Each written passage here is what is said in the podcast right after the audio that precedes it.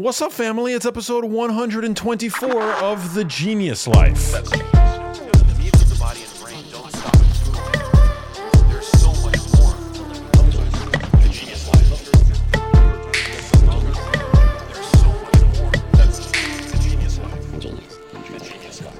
What's going on, everybody? Welcome to another episode of The Genius Life. I'm your host, Max Lugavere, a filmmaker, health and science journalist, and the author of the New York Times bestselling book, Genius Foods and The Genius Life. I'm so excited for you to listen to this episode of the show, you guys, because I am in the zone. This is like one of my favorite topics to talk about. I couldn't be more thrilled to welcome Benjamin Bikman, PhD, to the show. Dr. Bikman has earned his PhD in bioenergetics and was a postdoctoral fellow with the Duke National University of Singapore studying metabolic disorders. His professional focus as a scientist and professor is to better understand the origins and consequences of metabolic disorders, including obesity and diabetes, with a particular emphasis on the role of insulin. You may have heard the term, it's a hormone. We all start out making it.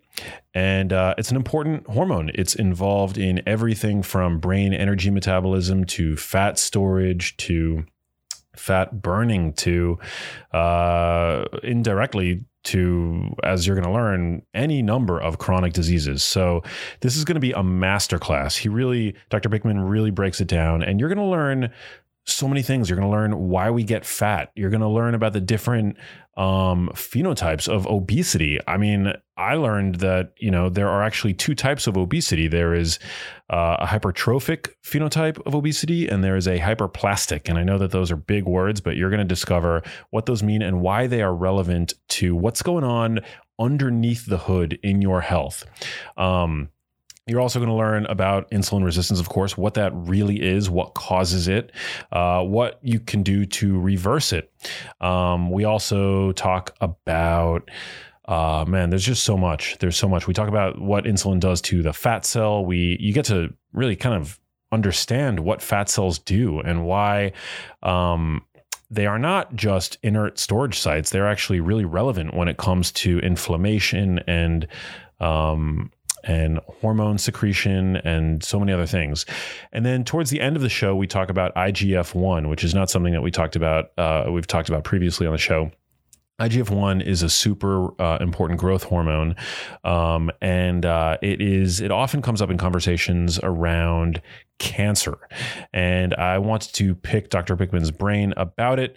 Um, a lot of uh, people sort of associate IGF 1 with meat consumption. I wanted to get Dr. Bikman's thoughts. This was a, a really wonderful chat. And um, I mean that from the bottom of my heart. So I'm pumped for you to listen to it. I think this is going to be one of those chats, uh, one of those episodes of the show that you come back to again and again. Imagine that.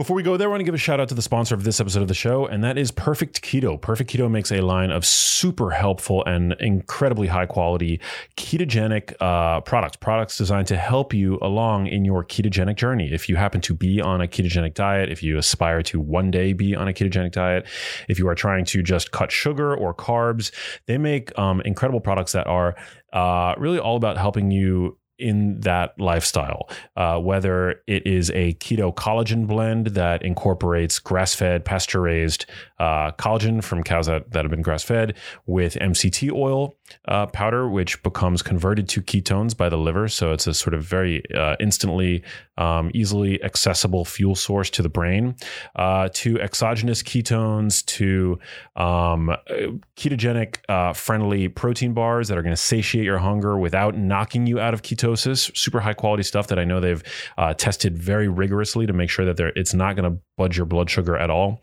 They make a number of incredible products that you can check out. And if you want to uh, learn about anything that Perfect, Keto has to offer, all you got to do is go to perfectketo.com slash genius uh, and use promo code genius. And you're going to get to get 20% off of everything plus free shipping plus a free nut butter on orders of $80 or more. So if you go to perfectketo.com slash genius or use promo code genius, 20% off of everything plus free shipping plus a free nut butter on orders of $80 or more. And their nut butters are incredible, you guys. They also make keto cookies. And yeah, I couldn't be a bigger fan of that company. Um, so check them out. This episode of the show is also sponsored by my good friends at Paleo Valley. Paleo Valley make the best tasting beef sticks I've ever had.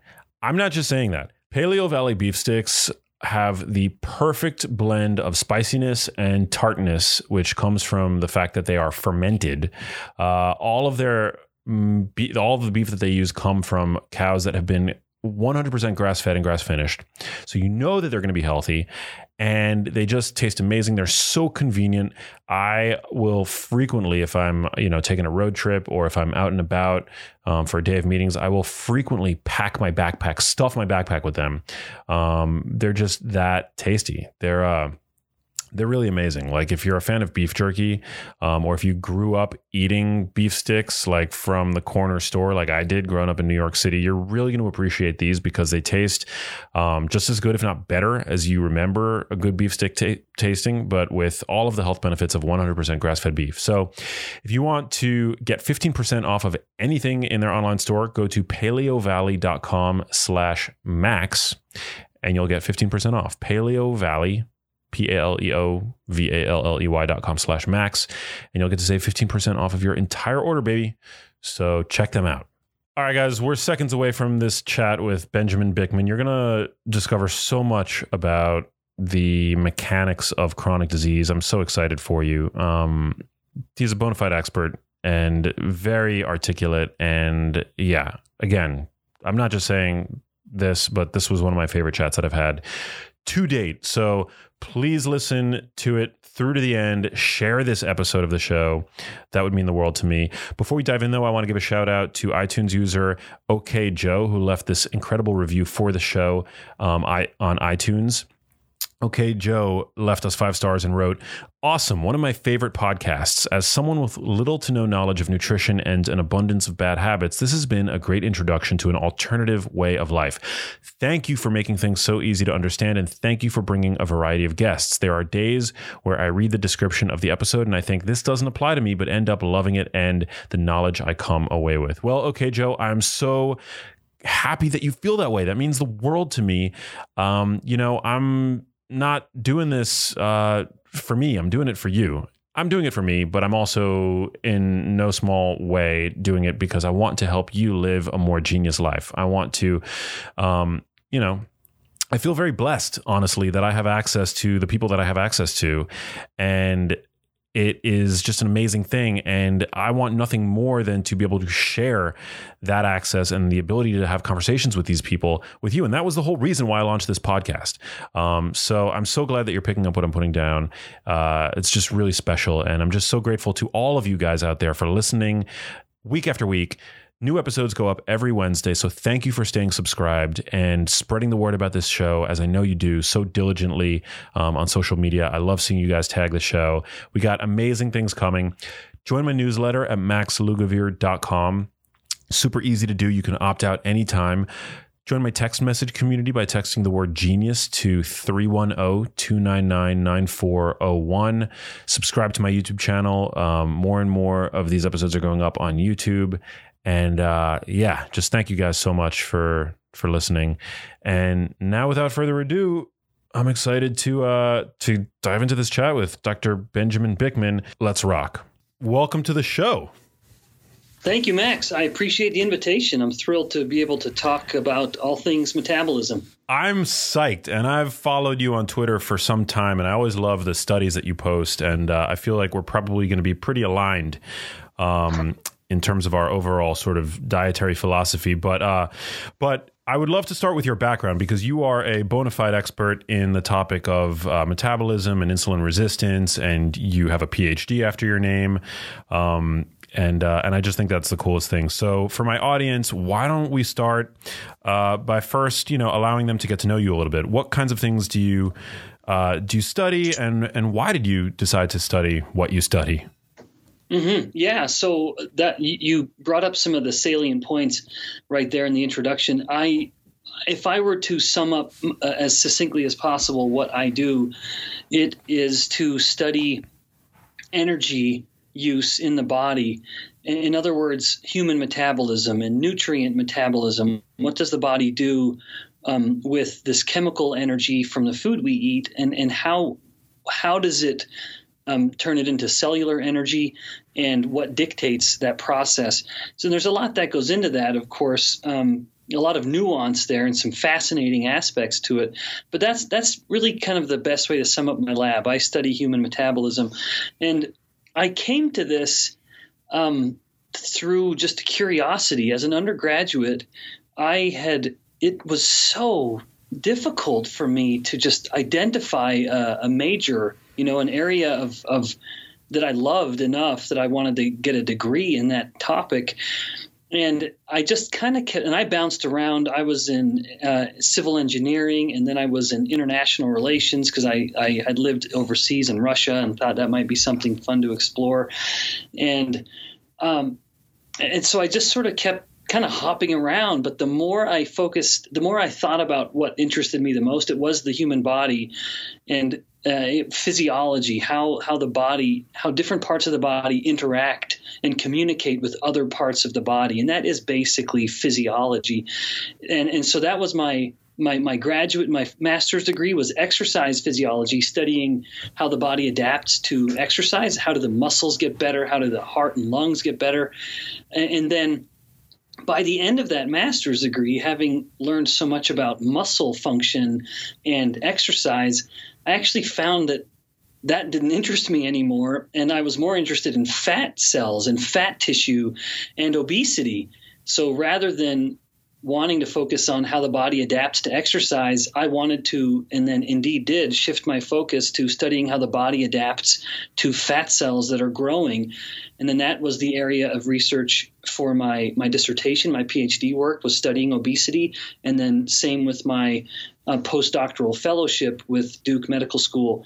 And then, when I started my own lab 10 years ago, uh, ever since then, it has been more of the same, uh, just continuing to focus on human metabolism, especially in the context of obesity. That's fascinating. Why why had obesity uh, interested yeah. you at that point? Yeah, I'm, I'm, glad you asked that actually, because it, it really, I can kind of point my finger to one moment where I had, uh, in the course of just being a, a diligent um, graduate student, I was trying to just really start reading more scientific manuscripts. As I tell my graduate students now, PhD and, and, and master's students, to become a good science writer, you need to be a good science reader. You know, there's just this art of getting familiar with how to how to write a scientific manuscript. So I just, in the process of reading a lot, I stumbled across this study that had been published just a few years earlier out of Harvard, where they found that fat cells were releasing these pro inflammatory hormones. And that was mind blowing to me on two accounts. One, that fat cells were releasing any hormones whatsoever. That indicated that f- fat tissue was an endocrine organ, like the pancreas or the thyroid gland, releasing hormones into the body. And second, it started to explain how too much fat could make a disease follow it. And in that, in fact, that connection with inflammation was very much my dissertation and my postdoctoral fellowship. How fat is linked to inflammation, which is then driving insulin resistance. Wow. So fat, so this revelation really that fat was not just an inert storage site, but instead was this hormone secreting organ, this like forgotten yes. organ that is that ultimately is what set you on this path to try to figure out the connection between you know adiposity, obesity, um, and and chronic disease. That's right. Yeah, and I, at the time, I thought I, I thought I had it down. In fact, kind of like the paradigm I just outlined, which was a fat cell's getting big, it starts to promote inflammation, and then that is causing insulin resistance. And that paradigm is valid but uh, absolutely valid. Uh, there's no question in my mind that the evidence supports that. But that's not the only avenue. There's a little more nuance, both players that come in the midst of that pathway and even players that are driving the beginning of it. You know, what's driving the fat cell to get that big? That's all.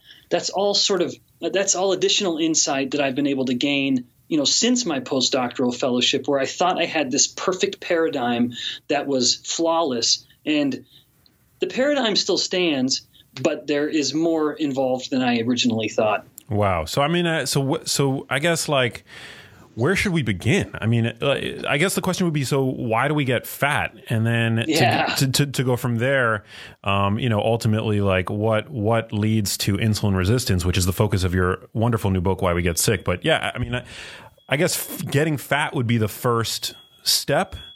Yep. Yes. Yes. I think that's a good way to explain it, actually. Uh, in fact, if we look across the whole body and, and we define someone clinically as, as being insulin resistant, the question is well, where did it start? Now, this is not, there is no absolute answer, but I'm going to present what I believe is the most justified answer based on the sum of all the data. It starts at the fat cells usually, probably, and likely always, I guess. How's that for just sort of being uh, somewhat committal, but not totally?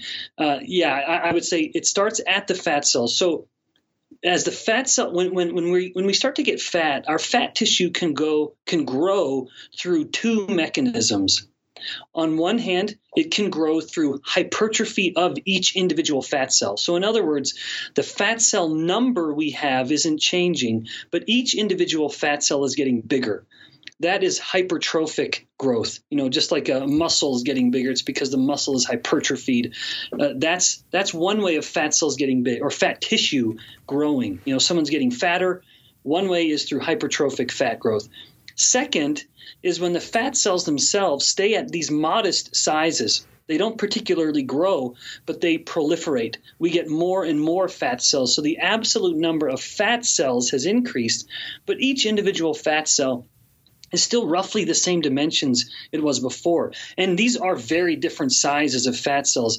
A hypertrophic fat cell is, is anywhere from four to five times bigger in size than the normal sized fat cells. And Wow. then again, we the only difference is as you have two people um, one growing fat through hypertrophy, one growing fat through hyperplasia, they both get fat and they both would gain, say, the exact same amount of fat.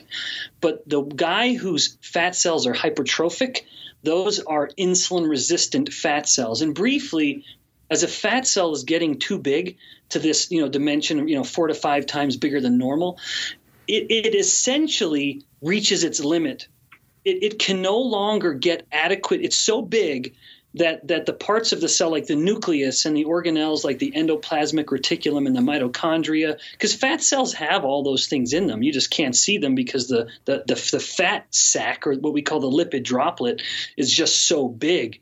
So essentially, a fat cell has gotten so big it can no longer get adequate blood flow, and so it starts to attempt to recruit new blood cells, new blood vessels to grow into it. And part of the way it does that is by actually releasing these pro inflammatory um, hormones. These pro inflammatory hormones, some of them are involved in the growth of new blood vessels. And so it's trying to correct this problem.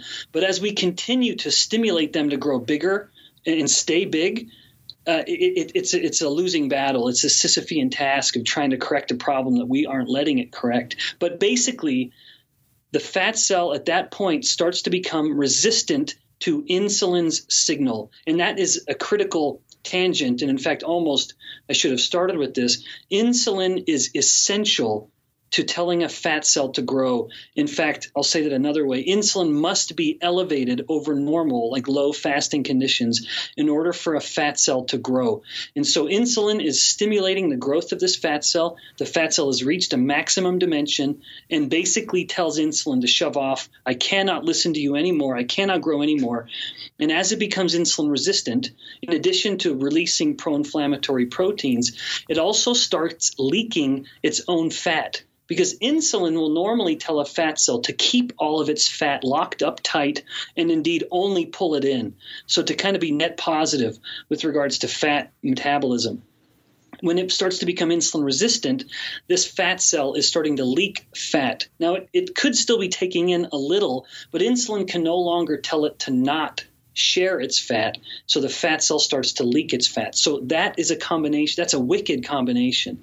A fat fat cell or a hypertrophic fat cell is leaking an inflammatory signal and free fatty acids. And those two come together to create a different type of fat that accumulates throughout the body called ceramides. And then you have ceramides accumulating in your liver, in your brain, in your muscles. And that is how a hypertrophic fat cell starts to spread its insulin resistance throughout the body. And all of this stands in contrast to hyperplastic fat tissue. When the cells can proliferate, because there are so many fat cells to kind of share the load of storing all this fat, they always maintain they maintain a higher level of insulin sensitivity. They can continue to store the fat just like insulin is telling it to. And so in that case, paradoxically, you have a person who can get very fat and, and indeed fatter than the person who's only growing through hypertrophic fat growth. They will reach a limit of their fat size uh, but in the hyperplastic fat growth, they can get morbidly obese. And in some instances, because the fat cells are still reasonably healthy, they actually are reasonably healthy. And we all know people like this where they look like they should be in horrific health, and yet based on conventional medicine, their insulin is normal, their blood pressure is normal, their glucose is normal, their blood lipids are normal. And that's all because the fat cells are growing through this healthier way. In fact, Max, this phenomenon is so obvious that there's one powerful class of medication called thiazolidine thiazolidinediones or TZDs. And you can give an overweight type 2 diabetic a TZD and what they become incredibly insulin sensitive very quickly because it forces their fat cells to start proliferating. It takes a hypertrophic fat cell and starts inducing this hyperplasia or this multiplication. And so once again, it's a paradox. Their their insulin resistance gets better because we fix the insulin resistance at the fat cells, but they start getting fatter and that's why most people will stop taking the medication because they gain 30 pounds in six months and they say, I'm not gonna, I'm not gonna keep doing this. It's it's not worth it, and they stop taking their meds. So what? anyway, that's a primer on, on how how how the fat tissue is linked to insulin resistance. That was, I mean, that was brilliant, and there's so much there that I want to unpack. Um, but so for for people who are are are obese primarily through this hyperplastic mechanism, um, mm-hmm. um, is this uh, a point of support then perhaps for like the healthy at any size like movement? Like, are you saying that these people are actually metabolically healthy despite being potentially yeah. morbidly obese? Yeah. So this. Uh, this is, as, as, you know, a bit of a charged subject, and I, I, realize that I'm about to go on record. But but yeah, honest, frankly, um, based on the metabolic parameters that I consider important, like insulin and blood pressure and blood lipids, like triglycerides and HDL cholesterol, these are people that are actually probably going to pass every one of them. Now, there's clearly a reckoning. There is a price to pay, um, but uh, but the fact is, this is someone who is who is getting by. They're they're kind of whistling past the graveyard, um, if you will. And, and, in fact, there's an interesting ethnic um, disparity here, or, or, or, difference, I should say. When I did my postdoctoral research, it was actually in this beautiful tropical country called Singapore. Uh, Duke Medical School has a campus in Singapore, and they were recruiting metabolic scientists. Part of that focus was to explore the, the differences across ethnicities. For example, you could take a Chinese man or a European, a, a Northern European man, uh, and and you would follow them as they're both. They both start out lean, same body fatness, and as they both start getting fatter, the Chinese man would start to experience the the health negative health consequences of that fat far earlier than the man of northern european descent where where the, the chinese man his fat cells are just genetically growing, they're more inclined to grow through a hypertrophic mechanism as opposed to the ner- Northern European or kind of typical Caucasian, although there's always nuance there. Caucasian, of course, encompasses all kinds of ethnicities, but Northern European, his fat cells, his fat tissue is typically going to be more hyperplastic, although there are some dietary influences there as well frankly. It's not just ethnics. So, I mean, would this justify overweight people going to get some kind of like test to to determine whether or not they are uh, hypertrophic or hyperplastic? Yeah, yeah, that's a great question. Yeah, that's a great question. You certainly could do that, um, but you don't. You wouldn't need to. It would basically be um, the person is overweight. Is their insulin high? Is their blood pressure high? If so, then done. You don't need to do some comparison of fat cell size. If the person has high insulin uh, and, and even moderate and higher blood pressure, I consider I keep mentioning those two because they just are so reflective of disordered metabolism or, or poor metabolic health. If you catch those two, you can just you can be extremely confident that that is a hypertrophic fat growth rather than hyperplastic. Hey guys, I just want to share a clothing brand that I discovered recently that I am totally in love with. The brand is called Vuori, and I first discovered them because my friends at Mind Pump were huge fans of the brand. Vuori makes incredibly attractive activewear that is versatile, comfortable, designed to look great in everyday life outside of the gym, but also perfect for any workout. And one article that they make in particular that they sent me are the men's Banks short, which is, you guys, is the coolest thing. They are made from recycled plastic plastic bottles. It's just the dopest thing. So I feel really good about wearing them because I feel like I'm doing something good for the environment. Uh, but I could wear them to the gym and then I can spend the rest of the day in them, which is just, you know, badass. If you want to check out anything that Vuori um, produces, uh, which I recommend that you do, they are offering an exclusive discount to Genius Life listeners 20% off of your first purchase. All you got to do to get yourself some of the most comfortable and versatile clothing on the planet is go to vuoriclothing.com slash max. Now, listen, to spell Vuori, it's V U O R I clothing dot com slash max. And not only will you receive 20% off of your first purchase but you'll get to enjoy free shipping on any us order over $75 and free return so again that's vuori clothing v-u-o-r-i clothing.com slash max and discover the magical versatility of vuori clothing. Now back to the show with dr Bikman Wow. Okay, so I want to get to solution to the solution to all this, um, but before we before, before we get to that, well, one last thing. So insulin. A lot of people think about insulin in one context, really, in that it allows glucose to enter the muscle mm-hmm, cell or mm-hmm. the liver cell. What? So what? So insulin's role in the fat cell, because we know that fat cells don't store sugar, right? Yeah. So what actually right. is insulin doing to the fat cell? Like, wh- what is the purpose of insulin if you if you happen to be a fat cell? Yeah, I'm thrilled. I'm thrilled you asked that. Yeah, so you're right. You're right. It is not fair to insulin to just lump it together with glucose. It that really fails to acknowledge the thousands of other chemical reactions that insulin is involved with. And, and every cell in the body has an insulin receptor. Every single cell, red blood cells, white blood cells, all the different cells in the brain, the bones, the cartilage, you name it, they all have insulin receptors, and, and, insulin will do different things at every different cell. At the fat cell, insulin uh, is promoting two processes to varying degrees, depending on the, uh, the nutritional status, like other things the person's exposed to, and genetics. But one, it will induce, it will activate something called lipogenesis, so the storage of lipid, eh, the creation and storage of lipid, I should say, and and that's what it does with carbohydrate, or, or I should say glucose, very very well it will induce not only the uptake of glucose into the fat cell, and then insulin will tell the fat cell what to do with it. And that that right there is such an important truth that is too often overlooked with insulin. Insulin tells the body what to do with the energy that it has energy that it's consuming, or energy that it's storing, energy that it's burning, or even wasting. All of this, this balance of energy insulin just has a chokehold on all of it. It controls what the body does with energy. So, one thing to just get back on point insulin induces lipogenesis, so the creation and storage of lipids as triglycerides in that big, what we call the lipid droplet in a fat cell. And then, two, it can stimulate adipogenesis, which is the creation of new adipocytes. And typically, that is something that is, is over at the end of puberty. So late teens in females, early 20s in males, when puberty's finally done, that is typically when we've reached our our number. Our fat cell number is typically set at that point.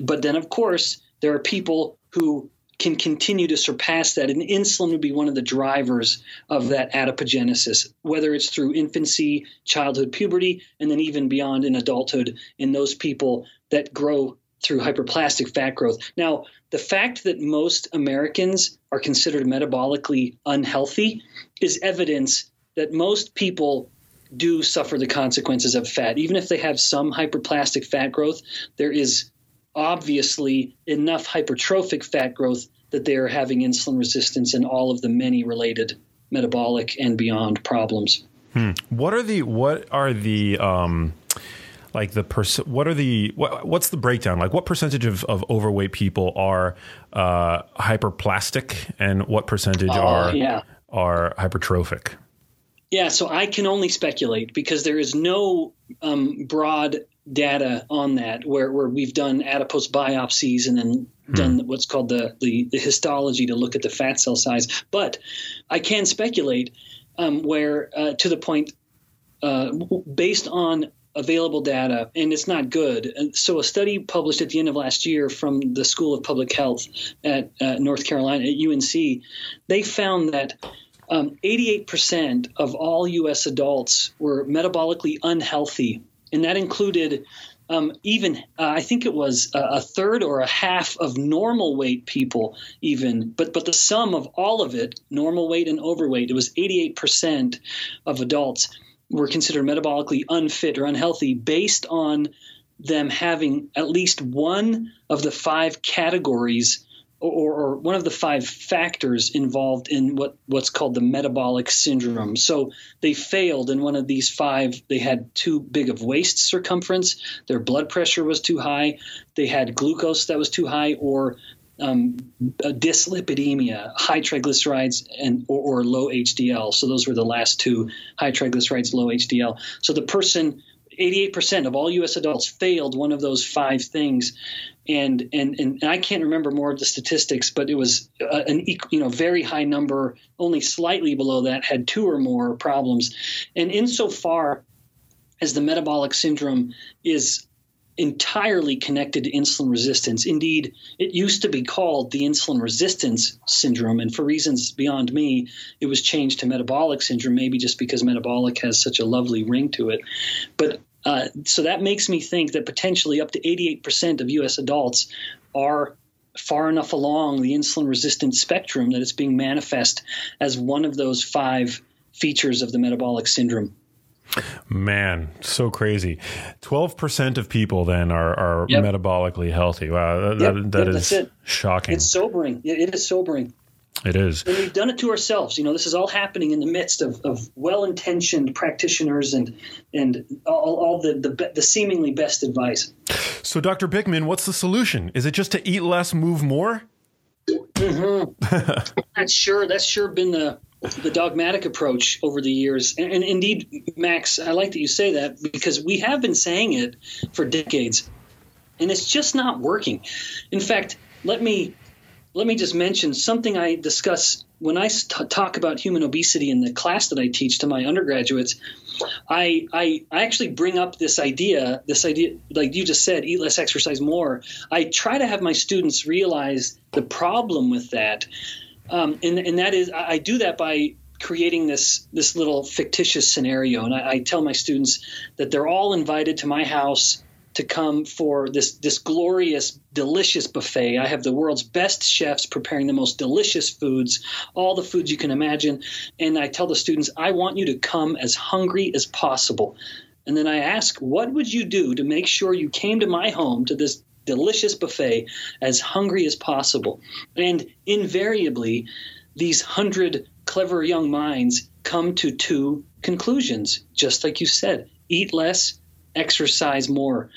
That is, they immediately see the problem. That is the advice we give someone to lose weight, but that is a perfect recipe to make sure someone is as hungry as possible. And in our environment of readily available foods, hunger always wins. So, no, I strongly, I feel strongly that eat less, exercise more is not the best advice. It is scrutinize the the quality or the type of calories you're eating and pay less regard to the number of calories. And, and basically for me it's it's I sum it up as simply as possible which is eat eat food that nourishes your body but doesn't spike your insulin. If you can keep your insulin in control you will have what we could call a metabolic advantage I love that. So, um, I definitely want to talk about the foods that uh, that are least likely to spike your insulin. But um, bef- before we get to that, so what are some of the consequences of insulin resistance? Uh, you know, we've talked about you know insulin resistance as being a, a consequence of obesity, but what really is the problem with this invisible uh, as as you refer to it in, in your book, condition. Um, Yeah. You know, it's not like you can feel when you're insulin resistant. So really, what's what's the harm there? Yeah, yeah. In fact, that's one of my missions, if you will. It is to help people appreciate just how prevalent insulin resistance is and how relevant it is because it has a hand in virtually every chronic disease. In fact, even I usually say every non infectious disease, but even infectious um, with COVID 19, but that's a bit of a tangent. Yes, so insulin resistance um, really does play a direct causal role in almost every chronic disease. For I mean, we could go almost top to bottom, and I'll, I'll be brief. Alzheimer's disease is considered uh, insulin resistance of the brain, where where the brain can't pull in enough glucose to meet its energetic needs.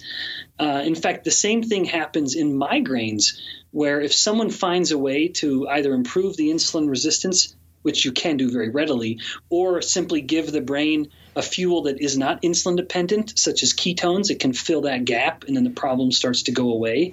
Um, uh, we see similar problems in with, with blood pressure. Almost every instance of, of hypertension is a direct result of of insulin resistance, and insulin is forcing the kidneys to retain more of the salts that it wants to excrete and retain more of the water that would have been excreted with these salts from our blood, from our plasma. And so blood blood volume stays high and blood pressure stays high. The gonads are exquisitely sensitive to insulin resistance, where in females in particular, in ovaries, um, too much insulin, which is always accompanying insulin resistance, actually inhibits the ovary's ability to make the proper amount of estrogens. And every estrogen, all of the estrogens were once androgens. They all came from testosterone, whether it's in, in, in testicles or in ovaries.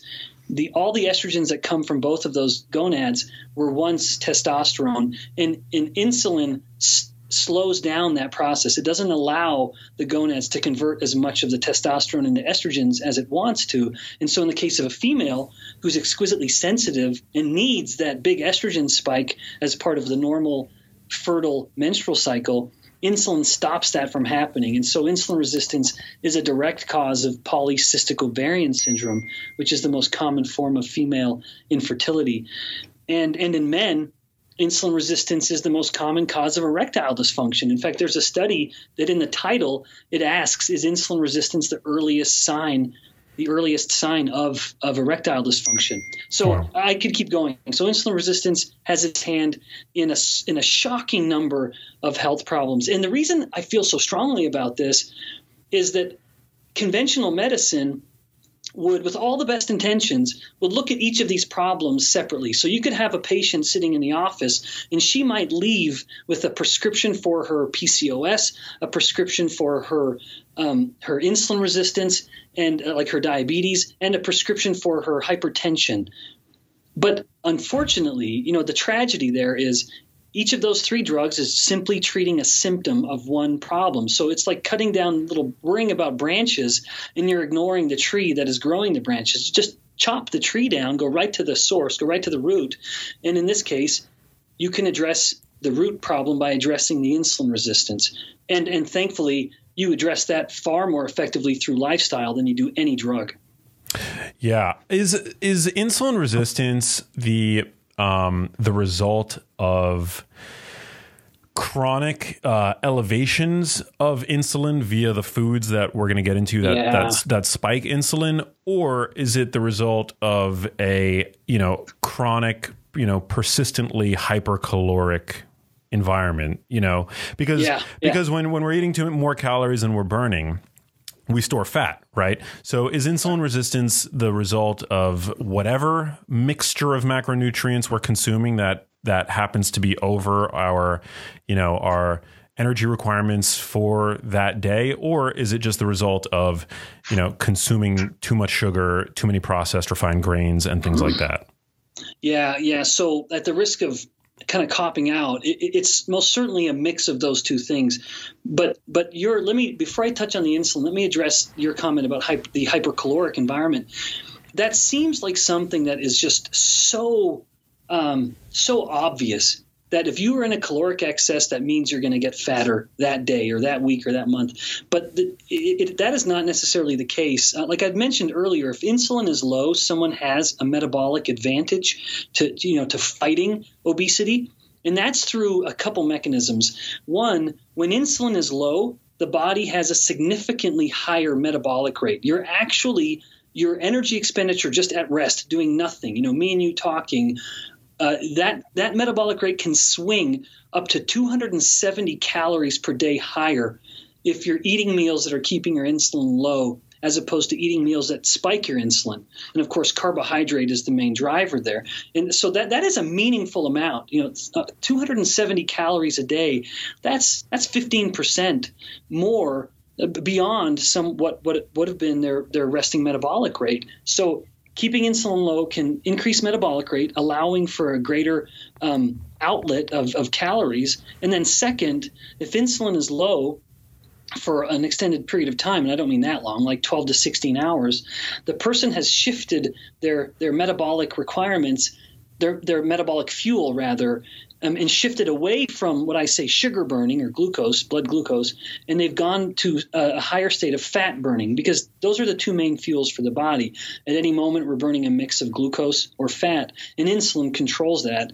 And it, it, when insulin has been low for about 16 hours, then the body's been in such a state of fat burning that it actually is burning more fat than it needs, but the body can't help it because insulin isn't telling it to stop. Insulin is low, and so it's not stopping. And so it starts to shunt some of this, almost like an exhaust or a release valve. It's burning more fat than it needs to burn to meet our energetic needs. And it starts converting this fat into ketones. Well, one of the things that happens with ketones is that we start to it gets converted to a form of a ketone that is just eliminated from the body through our breath and through our urine. And what too few people appreciate is that every little ketone was a piece of fat that we either had to burn or we store. Now we've introduced this third option, which is wasting. We are simply eliminating these ketones from our body. And a ketone is has a caloric value.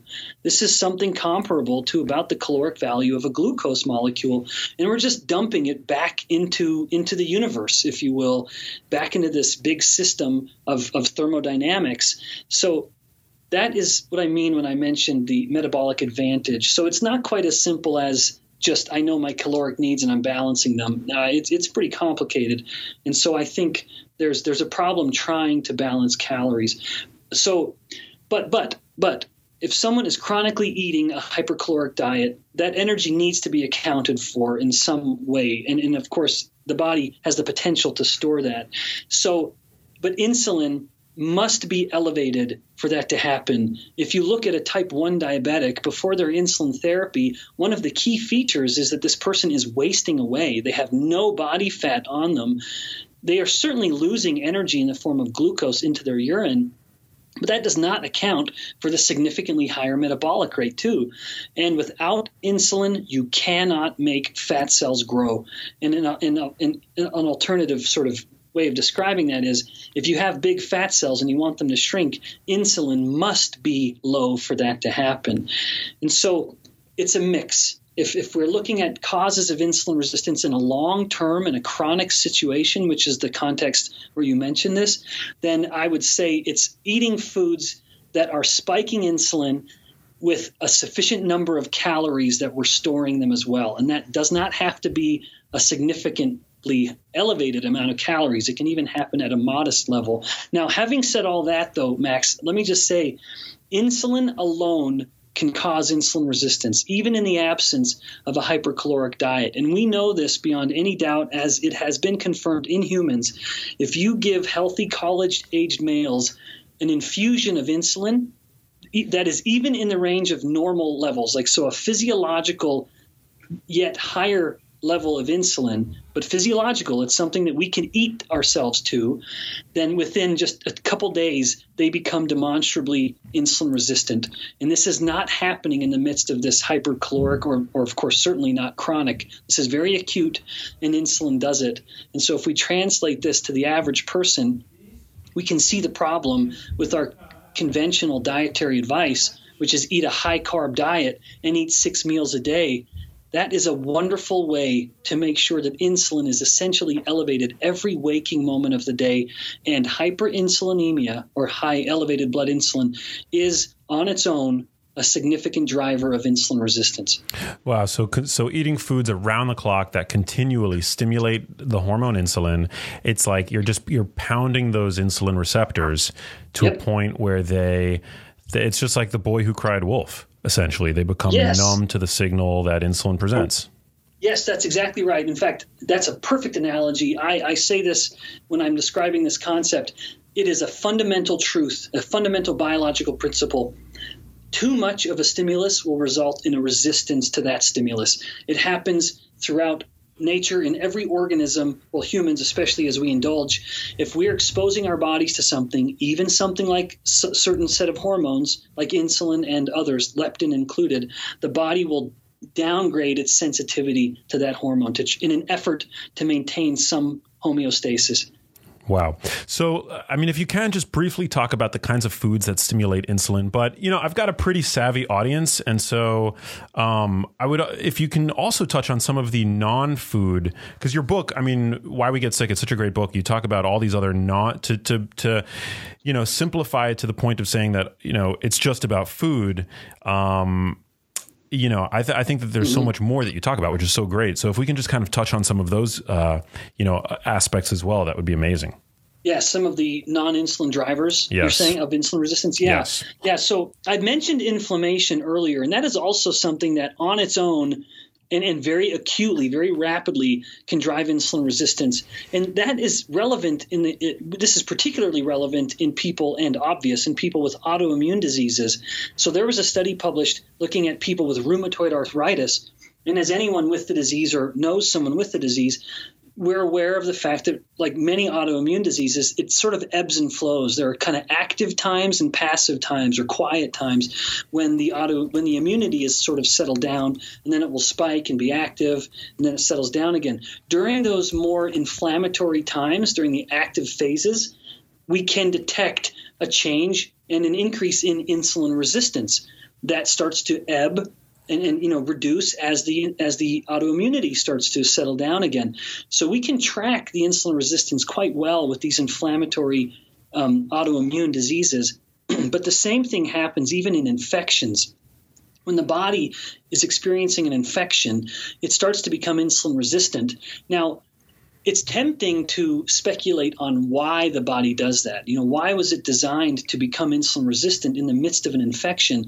And it could be that by becoming insulin resistant, it's not allowing tissues like the muscle or even the fat cells to pull in as much of the glucose, and it keeps the glucose in the blood so that the immune cells can rely more heavily on that glucose to fuel the fight.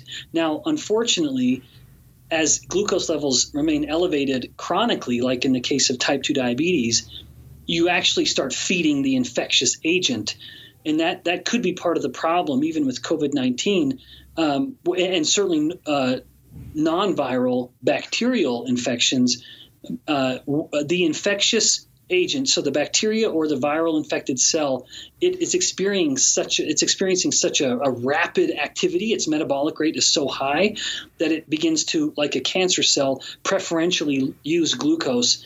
So if you have someone who's hyperglycemic chronically, like type 2 diabetes, and, and this could be why it is such a prominent risk factor for COVID 19 lethality, you are giving the infection the very fuel that it's just asking for. It's swimming in a sea of fuel to, uh, well, to, to drive the infection. So, but that was a tangent. I'm sorry. You asked about causes of insulin resistance. Inflammation is one, and then stress is the other main one, I guess, for the sake of time that I'd mention. Um, the the main stress related hormones are cortisol and epinephrine, and those two hormones are direct insulin antagonists. They directly fight what insulin is trying to do, and that is very obviously um, the case when it comes to trying to balance blood glucose levels. As we mentioned, one of insulin's main effects is to lower blood glucose. Well, cortisol and epinephrine are trying to increase blood glucose. And so there becomes this kind of fight over glucose that ends up, well, making insulin have to work harder and be higher than before, and that is insulin resistance. So I would say the three main causes of insulin resistance are is hyperinsulinemia, chronic stress, and chronic inflammation. Wow. Yeah. The chronic stress thing is, I mean, it could, because cortisol, it's sort of, you know, it's been co opted in the modern world by chronic stress. And really, I mean, it's an adaptation that was initially meant to keep us out of harm's way. So, Yes. you know, when you're stressed out, cortisol is, you know, along with other hormones, helping to liberate all these stored fuels, glucose being one of them. Um, and uh, and so it's just it's just fascinating that psychological stress today could lead to those same problems, and to have them become maladaptive to the point of you know causing a person to develop insulin resistance. Yeah, excellent. Well said. In fact, this is even something that happens with sleep deprivation. And you look at um, our, our terrible sleep habits in, in today's world. Even one night of, of bad sleep can result in, in an insulin resistance in the next day. Now, thankfully, it's it's reversible very readily. Of course, that's not chronic insulin resistance, but you can see that if someone continues to have one night after another of poor sleep, that that does result that is stressful on the body and that does drive insulin resistance So catering to all these different things, you know, cutting out the foods that are going to cause hyperinsulinemia, you know, and you're you're you know people can pick up your book to to really do a deep dive. But I mean, essentially these are, you know, products with added sugar, you know, refined grain products, things like that. By sleeping better, by de-stressing, I mean, can we actually, if we are insulin resistant, can we reverse this process? Is there evidence of that that we can reverse insulin resistance? Oh yeah, in fact, it's it is rapid. Uh, a study based out of um, Duke, um, a friend there, a physician named uh, Dr. Eric Westman, he noted, he reported this in studies that when they will have a type two diabetic who is is taking insulin even which i think is the worst thing to give a type 2 diabetic but that's a tangent so this person is so insulin resistant that they need they're giving themselves external insulin, like ex- insulin injections, in order to lower their blood glucose. And when they start to scrutinize the quality of their diet, like you said, specifically um, controlling their carbohydrates, which is which is what I consider absolutely step number one in in in reversing insulin resistance. They control their carbohydrates. They find that they're they become so insulin sensitive so quickly they have to stop their insulin injections they, they have to half the dose within a day, and then within about a week or so, they stop taking the insulin altogether. Their their their inherent endogenous, their the amount of insulin they're making is now enough to put the body back into uh, back into a normal range. So insulin resistance can start to reverse like really immediately. I would say within a day, the person can have substantial improvements in insulin resistance, and typically within weeks to just a few months, it can be gone entirely. That's amazing. And what are some labs that that uh, really help paint a picture about a person's uh, insulin resistance or insulin sensitivity or, or resistance for mm-hmm. that matter? Yeah, yeah, yeah. So the easiest way, mean, there are some there are some complicated um, tests which you really can't even do clinically. They're just almost purely academic. And so I won't mention those just because the average person can get no benefit from them. But I would say the person needs to get their insulin measured. And that might seem obvious. They might say, okay, easy, done. I'll go do that on my next blood test. Uh, a person may be surprised and disappointed at the resistance they get from conventional medicine to get their insulin measured. Now, thankfully, it's it's happening more and more um, as as even insurance providers are kind of waking up to the relevance of insulin. And I know this um, explicitly as I've had conversations with one of the largest health providers in, in the world, um, and most certainly here in the US, they are very much warming up to this idea of measuring insulin. So a person needs to just get their insulin measured. And, and my range is the person wants to be at six or lower microunits per mil. If a person's insulin is six or lower microunits per mil, then they are in great shape. If it is up to around 15 or 16, then they're okay.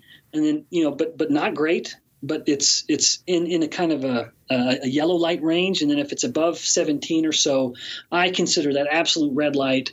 You've really got to um, step things up, step it up, and start making some changes. Now, anyone listening to this also they can also find out something called their HOMA score. And the HOMA score is this mix of insulin and glucose. So you, we always get we always get our glucose levels.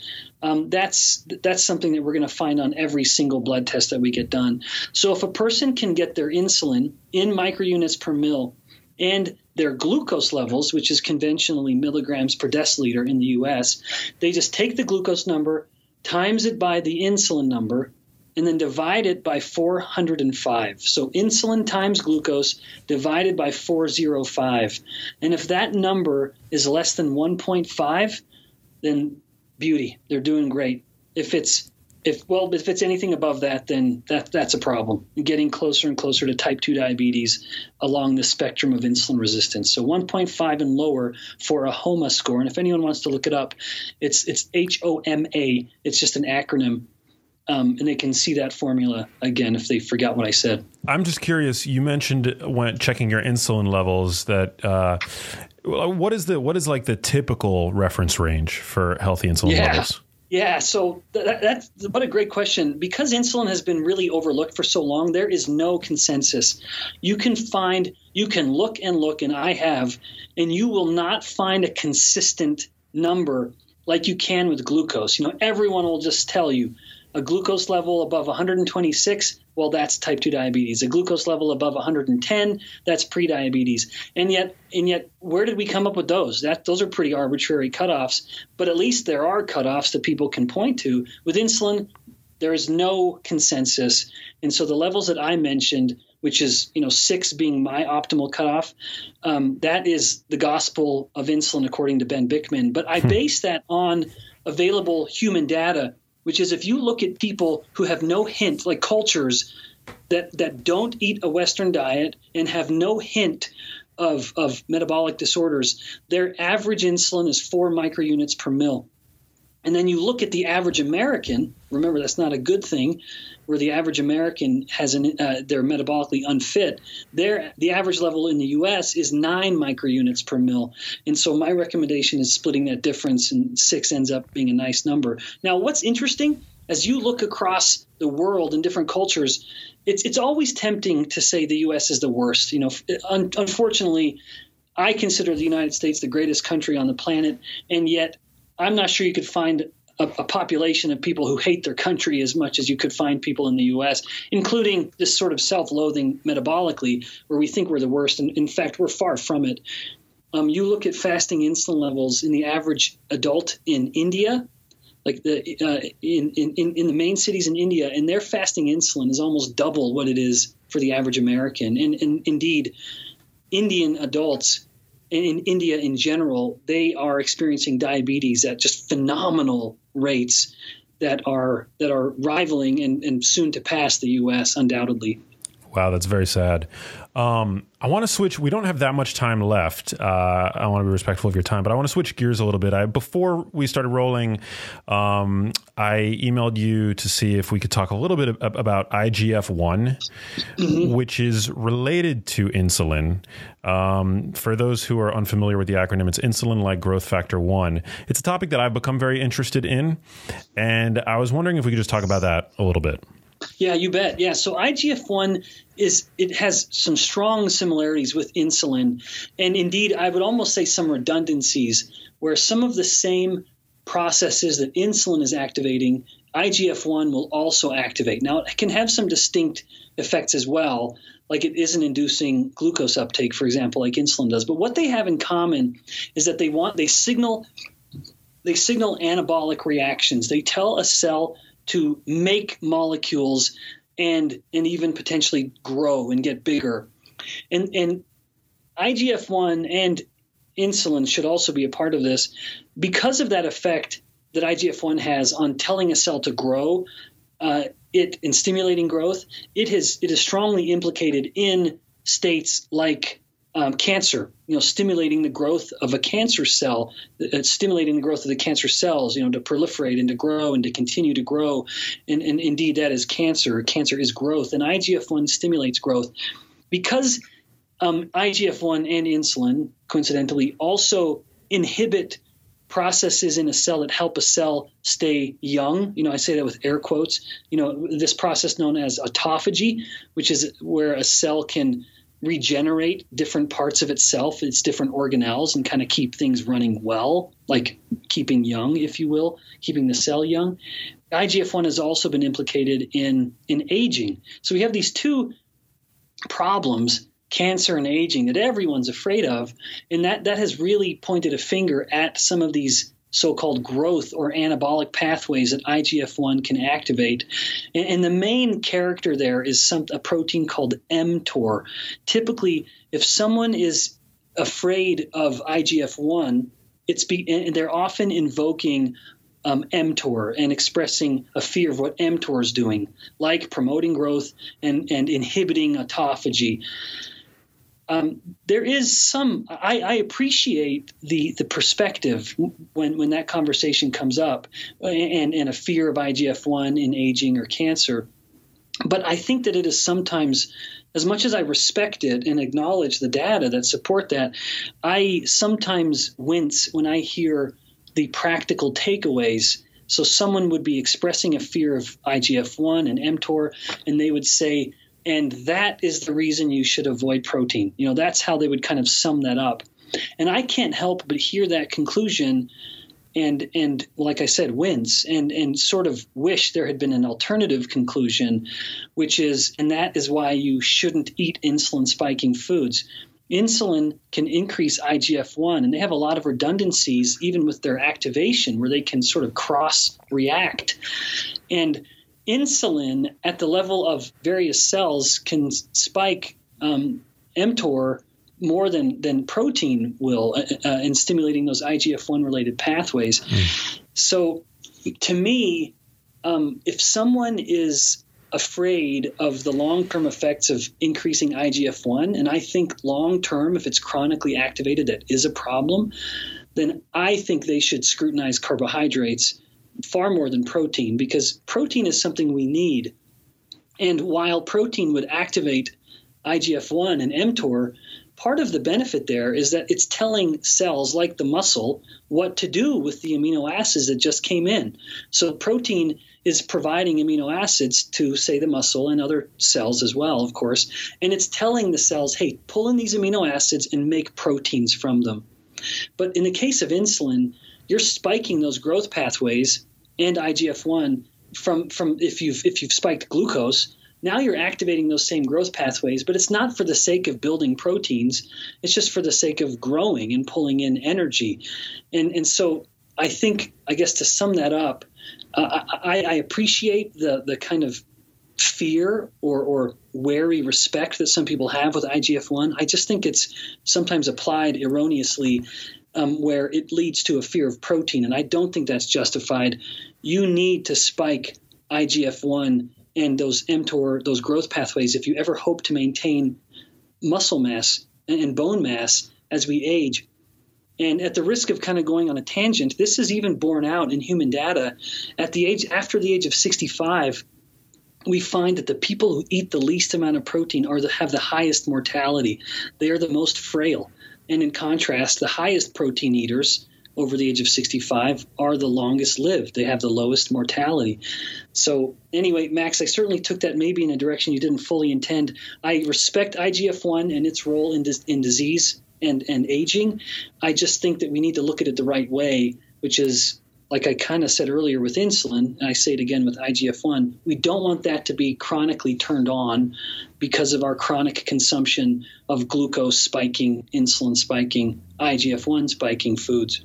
Yeah, no, I mean, you, you took it to the place that I was hoping that you would take it because, you know, it's, it's sort of a, I, I, agree with you. I mean, IGF one, it's it's important for and and you know growth signaling in the body, important for for the the growth and maintenance of muscle mass, also important for neurogenesis in the brain. Yes. Yeah, that's right. Um, as well, uh, but the, the it's the dietary connection for me and the relationship that you know that protein has with IGF one, and whether that is whether or not that's distinct from you know insulin signaling pathways in the body uh, has been has been like a, que- a question mark for me you know for somebody uh, for example with a history you know maybe a family history of breast cancer which we know is one of the one of the types of cancer that's sensitive to IGF-1 like what would be sort of the dietary recommendation for that person. Do you have any like Yeah. thoughts on that? Yeah, I, I sure do. Yeah, in fact, at the risk of I, someone listening will chuckle because they'll see, boy, they'll, they'll say to themselves, boy, Ben Bikman sure has a theme here.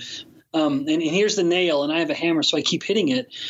I would say in the case of breast cancer, as much as there may be higher IGF 1 receptor um, expression and activity, we know that breast tumors on average will have seven times more insulin receptors. And so in the case of of, of insulin and even IGF 1, uh, when you look at the a high carbohydrate diet, you are you are you have a, a particularly vicious recipe there when it comes to say breast cancer, where you are spiking the proteins IGF one and insulin that are stimulating growth of the tumor, and you are allowing that fu- that cell to grow particularly well by fueling it with all the glucose it wants because there is no instance of a human tumor that uses anything but glucose for fuel uh, with regards to the main nutrients. It doesn't use fat for fuel, it doesn't use ketones for fuel. Cancers use glucose, in fact, about 200 times more than the average cell does.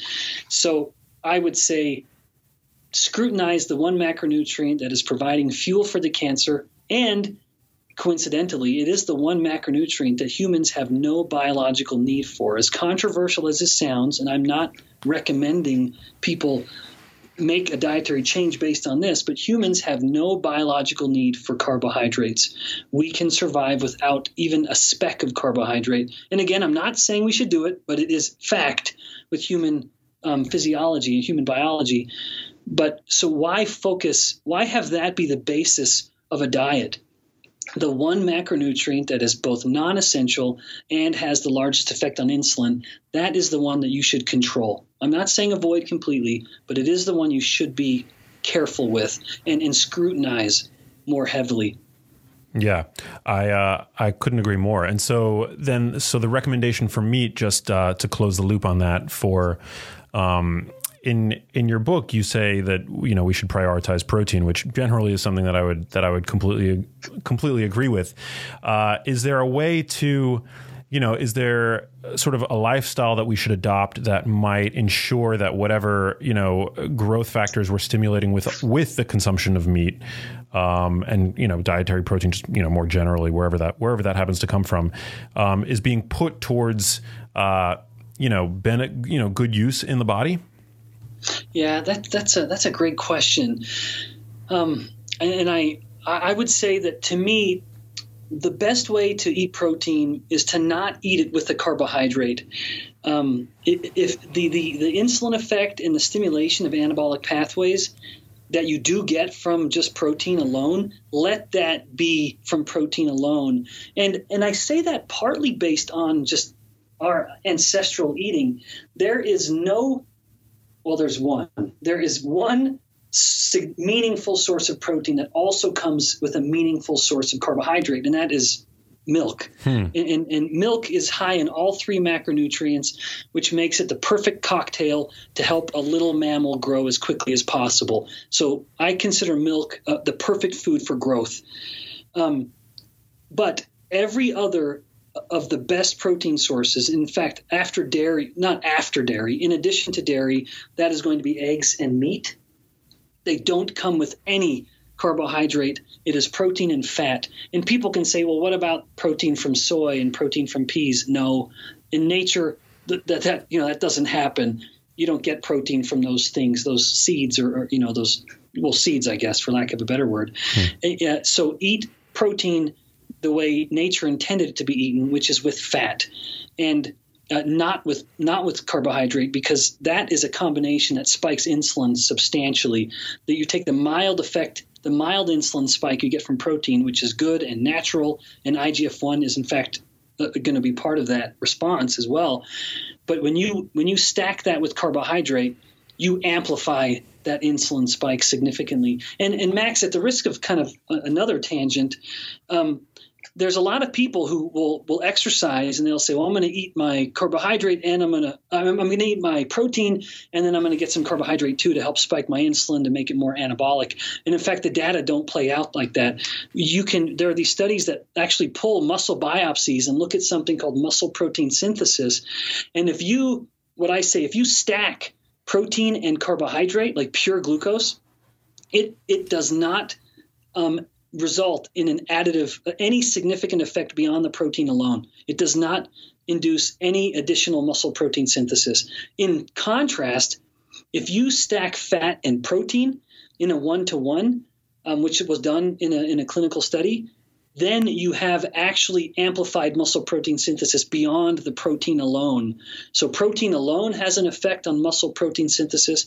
And then, if you have protein and fat together, it is one significant step even beyond the protein alone. It's almost like nature knows what it's doing when it has protein and fat come together in the best sources.